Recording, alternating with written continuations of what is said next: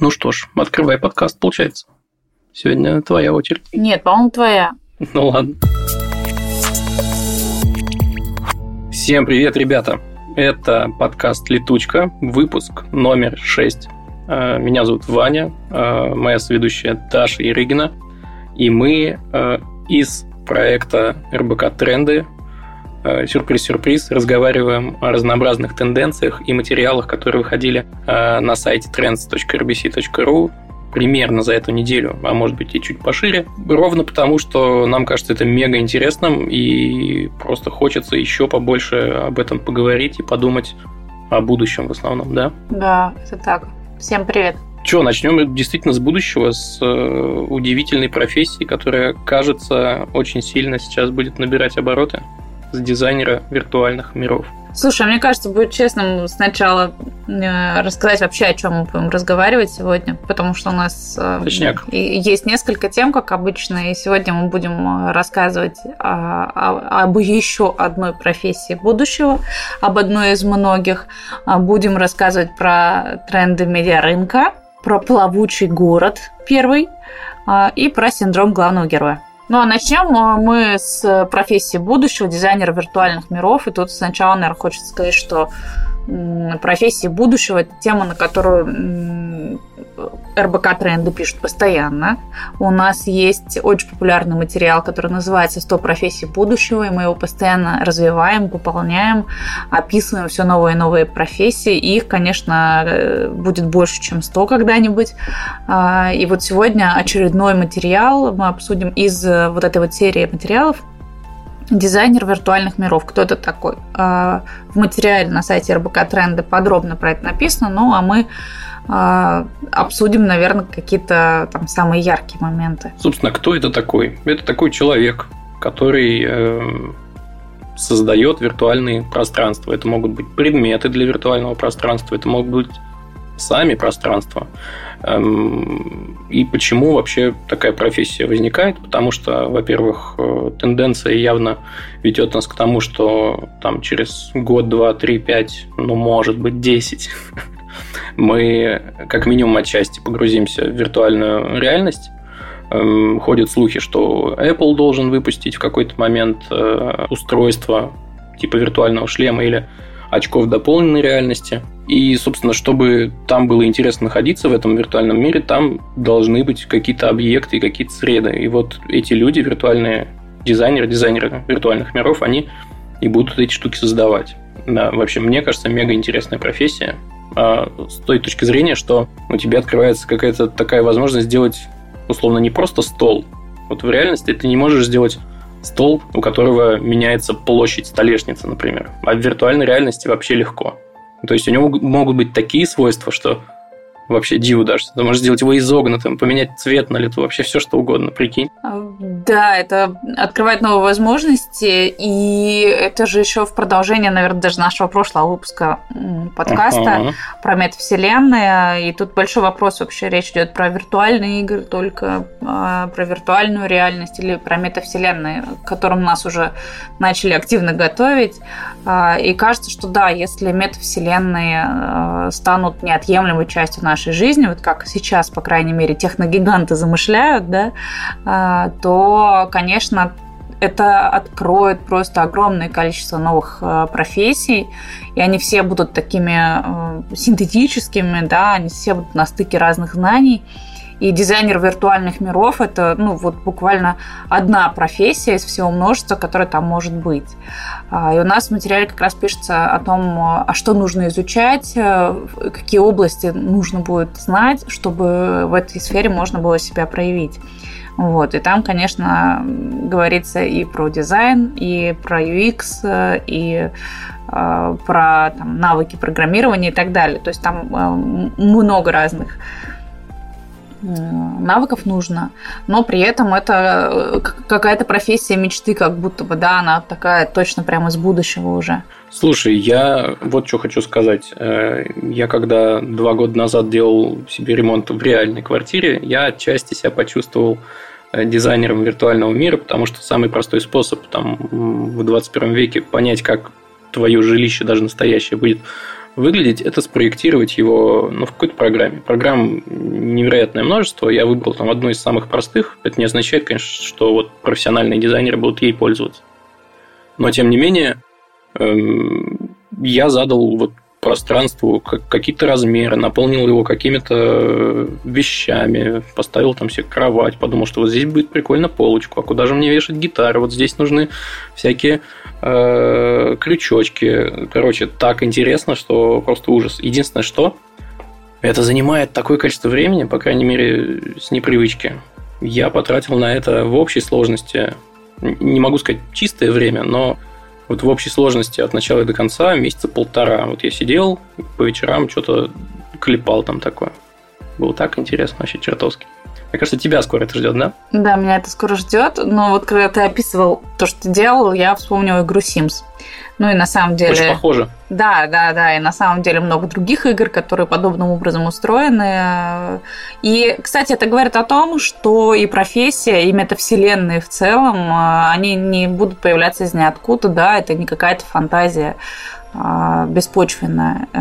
Понятно, что базой для этого станут и компьютерные игры, и симуляторы, да, которые существуют сегодня, и все наработки в области ви ар, и все это объединится. И, конечно, те люди, которые сейчас этим интересуются, начнем с того, да, что те люди, которые сейчас этим интересуются, проект читают, в том числе, кстати, и на, на сайте проекта эр бэ ка Тренды. Так вот, э, те люди, которые этим интересуются, читают, те, кто развивается в этих направлениях, у них э, точно будет работа. Да? Часто же начинают рассуждать, ой, отберут или роботы у нас работу. Вот э, у людей, которые в этих направлениях развиваются, наверное, не отберут. Ну, или, по крайней Но мере, не так мы... скоро. Да, если мы только не научим нейросетки каким-то обрабатывать какие-то высокоуровневые запросы, как сейчас это происходит с нейросетью, например, Рудали. Помнишь, мы ее тоже обсуждали в каком-то из выпусков. Ты можешь сказать просто: сделай мне модель, не знаю, гитары. Вот она тебе сделает. И ты дальше там уже начнешь что-то донастраивать. Наверное, как-то так в какой-то момент это будет.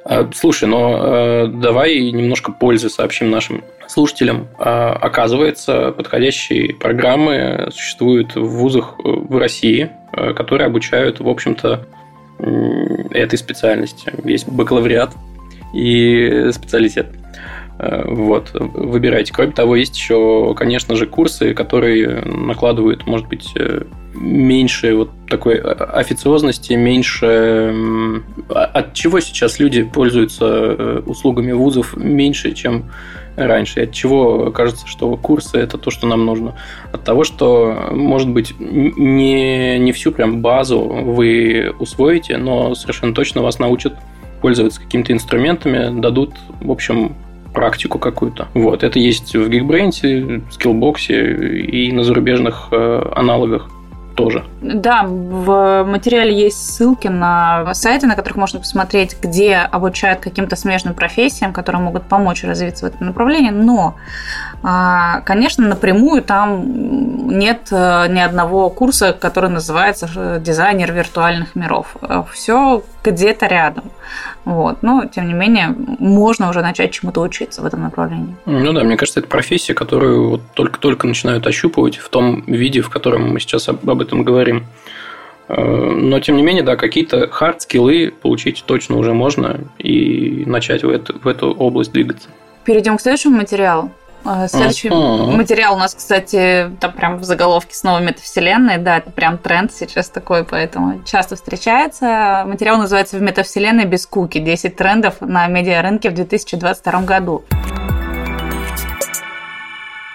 Этот материал рассказывает про исследования, которые провели эксперты компании Denso.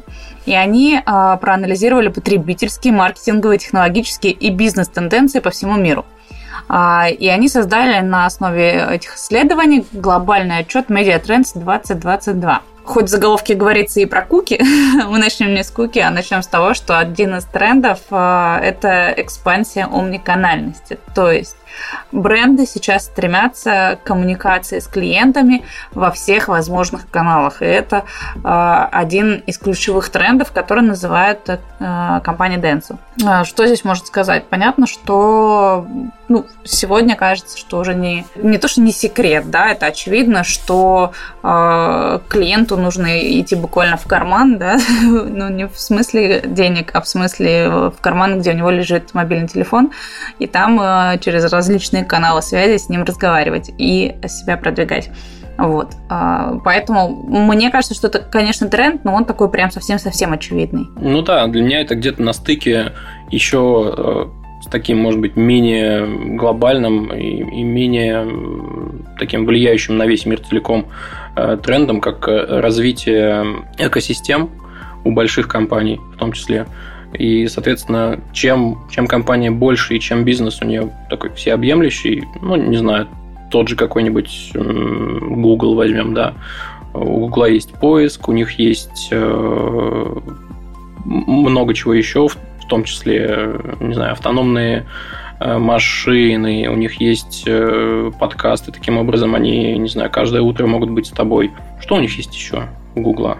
Ютуб. Конечно, черт побери, Ютуб. Тут говорится о том, что бренды уже смотрят в эту сторону, а если не смотрят, то точно надо начинать. Вот. Следующий тренд – это развитие shoppable контента, от слова «шоп». Совсем если по-простому, то ну, возьмем э, несколько там, сервисов доставки продуктов, которые сейчас популярны в крупных городах России. Да? Там это Яндекс.Лавка, это Самокат, это Delivery Club. Ну, в общем, много разных есть э, игроков на этом рынке, крупных. Э, что они с нами сделали за последние, ну, наверное, уже два года, да? Начиная там, с, панд- с пандемии, да, фактически. Э, что... мы можем купить все, что хотим, очень быстро. То есть я сижу дома, мне пришла в голову идея, что я хочу печеньки конкретные, через пятнадцать минут уже у меня на пороге будет стоять человек с этими печеньками. И даже зачастую я не заплачу нисколько за доставку. То есть это будет практически столько же стоить, сколько и в магазине. И это новый способ потребления, к которому очень быстро привыкаешь, очень быстро на него подсаживаешься. И мне кажется, что ты в итоге ну, тратишь больше. Конечно, просто потому что у тебя возможности, вот этот лаг между Захотел. осознанием вообще потребности, да, и необходимостью сходить пешком в магазин, он, по сути, отсутствует, и ты кликаешь. Больше того, мы почему говорим shoppable контент? Потому что, например, YouTube уже экспериментирует с искусственным интеллектом, идентифицирует товары, которые искусственный интеллект видит прямо в, внутри видео, и потом, поскольку YouTube, как мы уже сказали, это часть экосистемы Гугла, он подсовывает тебе, конечно же, рекламку с этими товарами, и, вот, в общем, в один клик ты нажимаешь, и все, товар у тебя уже там через час на столе. Офигеть. Да, и в материале как раз говорится о том, что вот модель с продуктами, она нам уже привычна, но тренд в том, что он выйдет за пределы фуд-категории, то есть можно будет покупать так же быстро, условно, без времени на раздумье, и товары других категорий. Здесь не только YouTube, это ку ар коды, которые можно размещать на экранах. Мы понимаем, что эта технология получил популярность, опять же, да, во время ковида. Это технология эйч би би ти ви, это всплывающие окна на... в телесигнале, да, то есть когда человек с помощью пульта может как-то потреблять дополнительные слои контента, и эти слои контента, они могут быть и про продажу чего-либо. Ну, в общем, из всех доступных источников к нам будет подбираться просто какое-нибудь очередное торговое предложение. Вот так. Опять же, метавселенная, привет. Да? Это точно. Еще один тренд – это конец эпохи анонимности. Тут надо сказать, что ну, нам, видимо, просто осталось смириться с тем, что ну, вот анонимности, кажется, больше нет, и данные наши, хотя и пытаются всячески защищать с помощью госрегулирования, с помощью там, введения каких-то вот корпораций, от технологических гигантов, кажется, что все равно так или иначе мы засветили большую часть данных о себе уже где только можно. И ну, я хочу сказать лично мое отношение к этому. я, если честно, на эту тему расслабилась. Я перестала уже просто заморачиваться, потому что бесконечно думать о том, что ага, вот я сейчас ставлю галку, там, что я согласен делиться там, своими данными, и это мне как-то аукнется. Мне, если честно, надоело, и я уже стала таким э, практически на все согласным клиентом. Да? Э, ну, то есть я понимаю, что, ну, скорее всего, данные полностью не защищены. Ну, к сожалению, это так. Слушай, я тут с тобой, в общем, согласен. Я как об этом рассуждаю?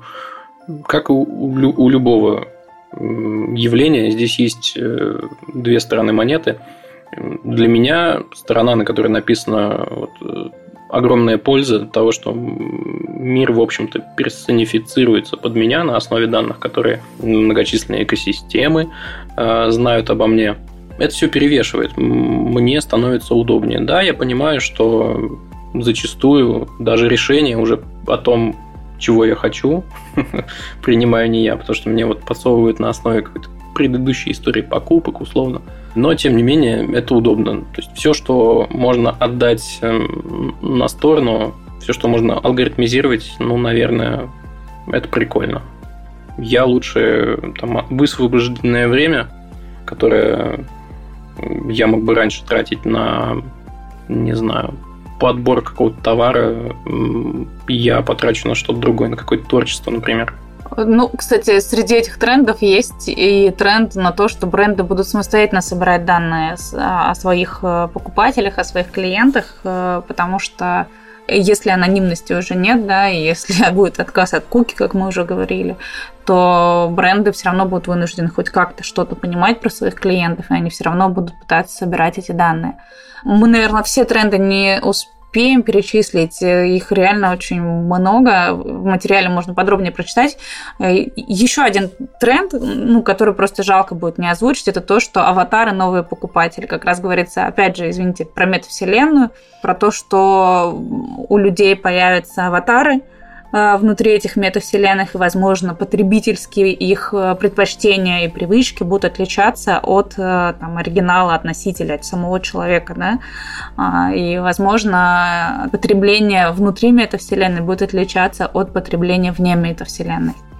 Это тоже очень интересное направление, и, мне кажется, там может скрываться очень много дополнительных профессий, дополнительных способов инвестирования, путей инвестирования, способов заработка, способов творчества и так далее. То есть это очень интересное направление. Мне кажется, мы будем в нашем проекте за этим следить, будем писать про то, что будет появляться. Вань, ты что думаешь? Я думаю, что настало время для рубрики, которую я только что придумал под названием «Нативная интеграция». Раз уж мы подкаст эр бэ ка «Тренды», а мы по совместительству еще занимаемся производством журнала эр бэ ка, вот такого, знаете, классического, аналогового из бумажки.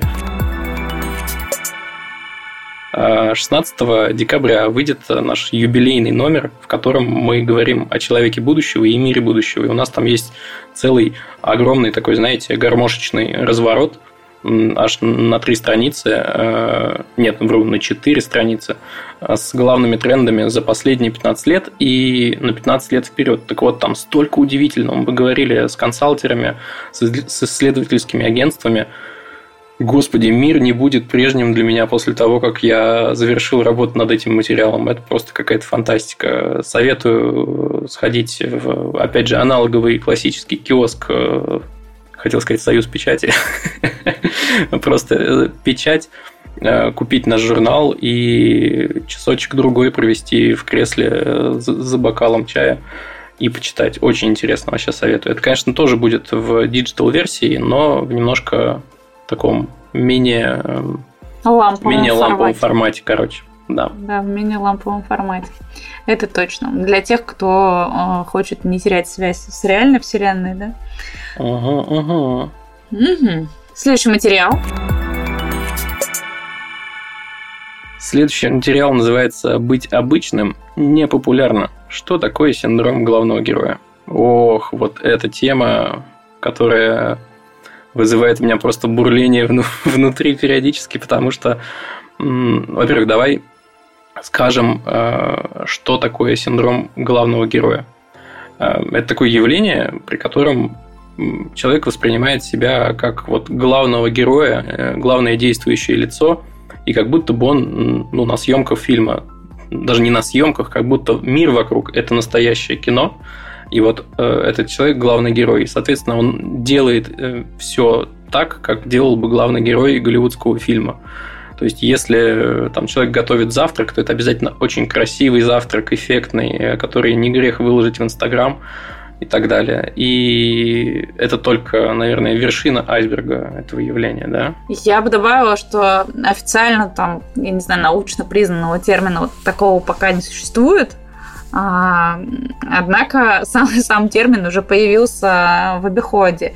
И очень хорошо его описывает простая фраза: идеальные люди в социальных сетях — это они. Вот они живут в какой-то новой своей реальности, которая часто не похожа на настоящую. И у этого есть предпосылки. Например, на материале рассказывается, что первое знакомство с таким синдромом происходит еще в детстве, потому что любая сказка или мультфильм рассказывает о герое, у которого есть суперинтересные способности, необычные, какая-то очень интересная жизнь, приключения.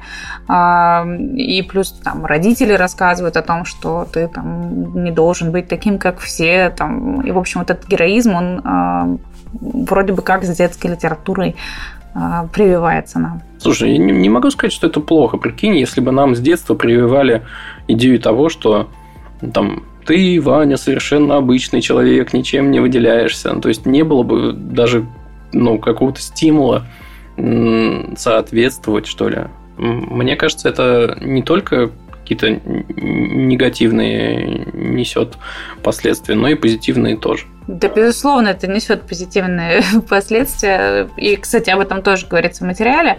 Но, честно, если вот буквально пару слов про детские книги, они, они правда бывают разными. И в них, правда, бывает воспеваются какие-то вещи, которые не очень уже соответствуют нашей сегодняшней действительности.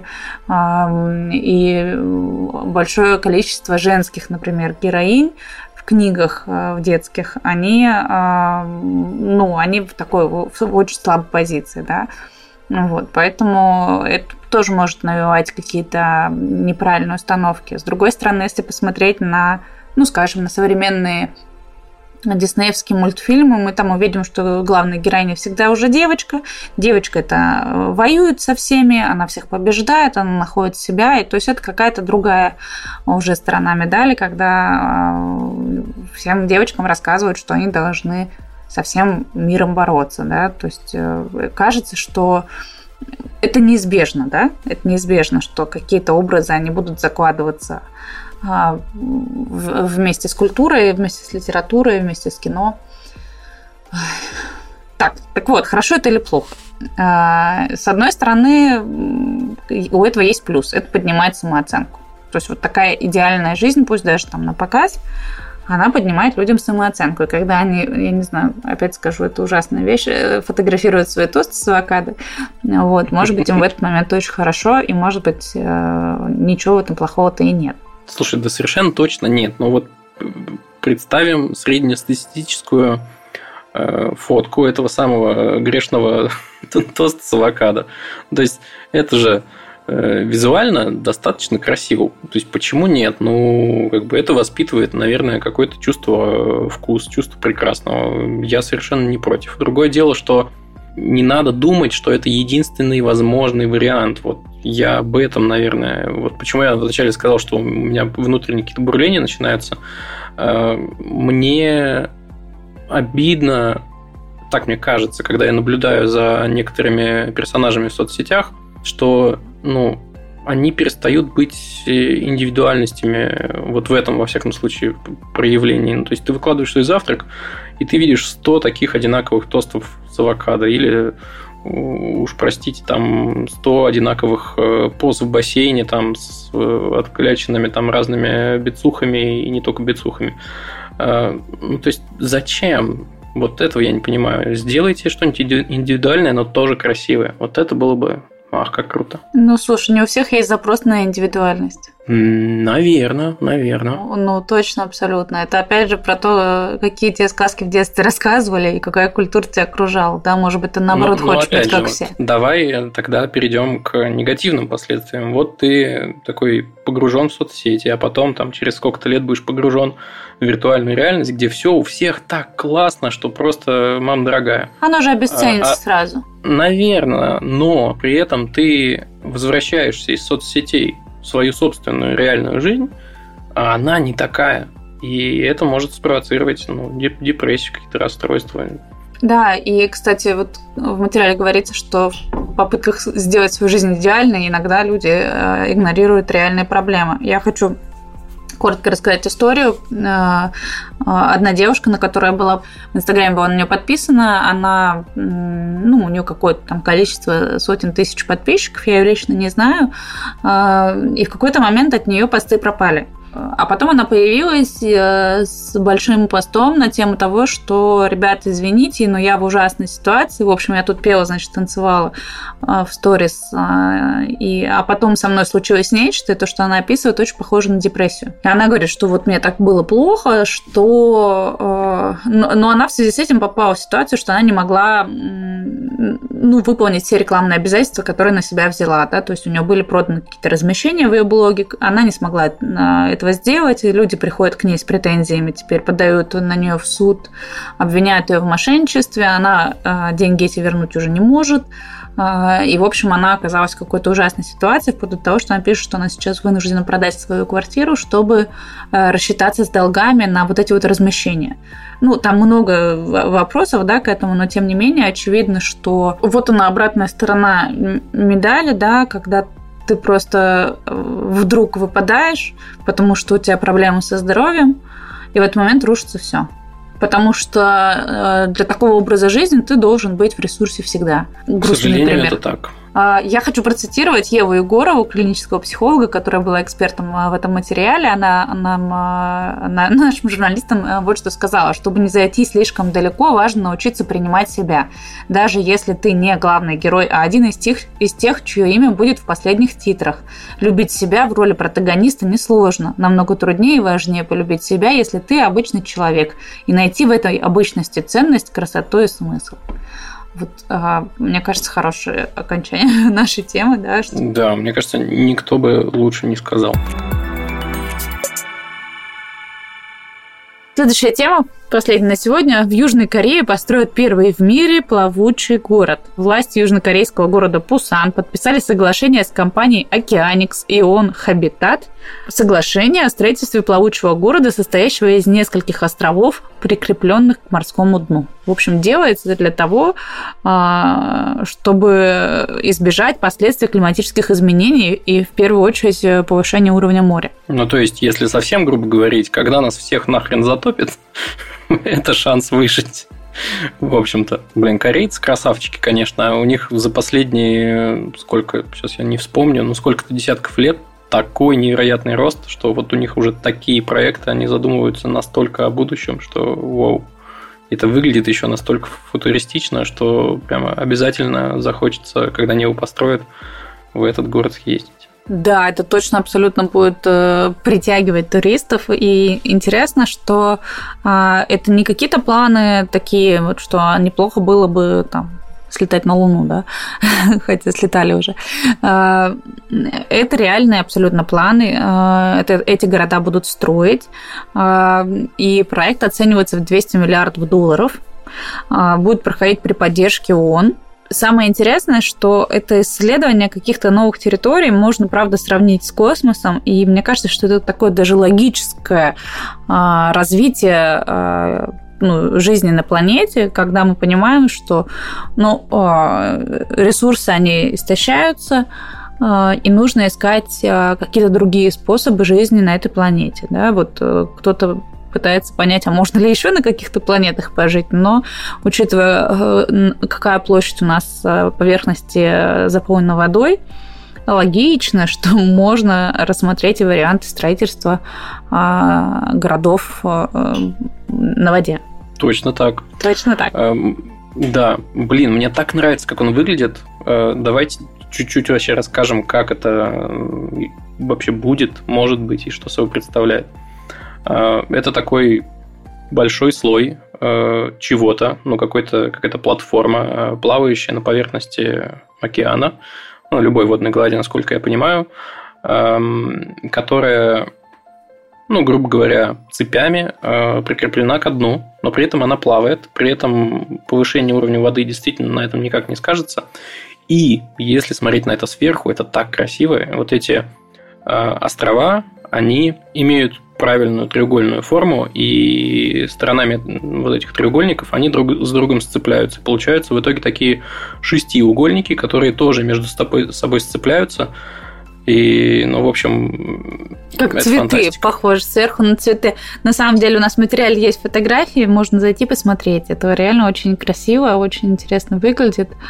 Ну, и, и с одной стороны, это немножко напоминает, знаешь, как эти атоллы в Мальдивах, на Мальдивах, uh-huh. да? Uh-huh. А, ну, то есть, это же вообще совсем другие ощущения от вообще места, где ты находишься. Ну, вспомни, когда ты на море, а вокруг э, там у тебя просто бескрайняя там, природа. Это же шикарно. А тут у тебя будет а вообще во- вокруг моря. Вот, кстати, интересно, как они будут справляться с качкой. Ну, я думаю, что она не будет такая уж прям большая, но когда на море будет волнение, это большой вопрос. Кстати, да. Интересно. Смоет все нафиг, да? Слушай, я надеюсь, что нет. Я надеюсь, что они это продумывали. Слушай, они продумывали это около двух лет. И, ну, то есть, и собираются потратить туда двести миллиардов баксов. Ну, наверное, во-первых, жалко же просто потерять двести миллиардов. Я думаю, что ну, они да. продумывают такие моменты. Но при этом, кстати, за двести миллиардов долларов э, они получат семьдесят пять гектаров, на которых будут проживать около десять тысяч человек. Мне кажется, это ну, не прям город-город, это такой поселок городского типа. Вот интересно, как они этих десять тысяч человек будут выбирать. Или, может быть, это будет платно, и, ну, и там будут виллы каких-то очень только богатых людей. Или, возможно, там будут гостиницы и такое, в общем, нежилая застройка. Да, очень интересно. Мне кажется, тоже надо будет последить за развитием этого проекта. Дай бог, когда-нибудь побывать даже. Интересно было бы. Ох, да. Тем более... Скорее, у нас э, нет э, виз, можно просто приезжать. Можно было, простите, извините. О, кстати. А это Что? же будет нейтральная часть, да? То есть она будет относиться к государству какому-то или нет? Ну, я думаю, что это будет считаться Кореей. Это где-то рядом с Пусаном. И, и слушай, там какие-то беспошлинные зоны же могут быть. Офшоры. Теоретически, сама, ну да, сама концепция плавучих городов, если они вот ее обкатают в какой-то прибрежной зоне, она имеет право на жизнь и, и в других точках океана, и, наверное, ну, чего бы и нет, и тогда... Не знаю, может, какие-то даже новые государства появятся, микрогосударства. Слушай, Ух. я не помню, про какое государство шла речь. Может, может быть, и про Россию вообще. Но нет. Не помню, по-моему, какие-то арабские страны, что в стране запрещено пить алкоголь, но там люди приезжают туда отдыхать, они садятся на корабль, выплывают в открытое море, и там могут пить, что хотят, потому что ну, уже не распространяется законодательство там. Вот, честно, я не помню, про, про какое место речь, но кажется, что такие города, прибежище алкоголиков там, и любителей в казино порубиться. Ох, вот да, те, знаешь, с одной стороны метавселенная, с другой интересным. стороны остров алкоголиков. Слушай, ну видишь, какая, какая интересная штука, если возвращаться к идее виртуальных миров и аватаров, ведь аватаром, аватар может быть не только у человека, аватар может быть, в общем-то, и у места тоже. То есть, ну, реальное место, реальное слушай, вот такой шестиугольный... Слушай, кинопроизводство, про которое мы бесконечно писали в две тысячи двадцатом году. Да, это я просто укушенный немножко работой над тем самым таймлайном в журнале, про который я говорил. Угу. Там э, был, была такая идея, что где-то к две тысячи пятидесятому году э, возникнет, возникнет такое направление туризма, как виртуальный туризм. Когда ты надеваешь на себя вот эти ви ар-очки и попадаешь в место, тебе никуда не надо лететь, у тебя уже достаточно развиты все вот эти удивительные перчатки, которые сообщают тебе э, чувство, ну, типа, осязание, возможно, появятся какие-то штуки, которые будут издавать какой-то запах. Ну, в общем, тебя погрузит в это пространство, и, и ты моментально оказываешься, в общем, в цифровом двойнике, чего бы то ни было. Тут уже зависит, наверное, от искусности того самого дизайнера виртуальных миров. Так что, может быть, мы живьем-то туда и не поедем, но будем знать, Слушай, что вот ну, мы... тебе не кажется, что все-таки виртуальное путешествие все-таки будет отличаться от реального? До тех пор, пока мы в матрицу не попадем, конечно, будут. Ну, может быть, можно к этому относиться как к какой-то третьей сущности, да, то есть, что она не должна обязательно дублировать наши ощущения, наши впечатления от поездки, там, я не знаю, в... в горы, но может предоставлять что-то среднее между поездкой в горы и сидением у себя дома в рабочем кресле. Слушай, да, это может быть действительно каким-то промежуточным вариантом, когда ты такой надел шлем, посмотрел, а как там? И такой, о, прикольно, съезжу живьем.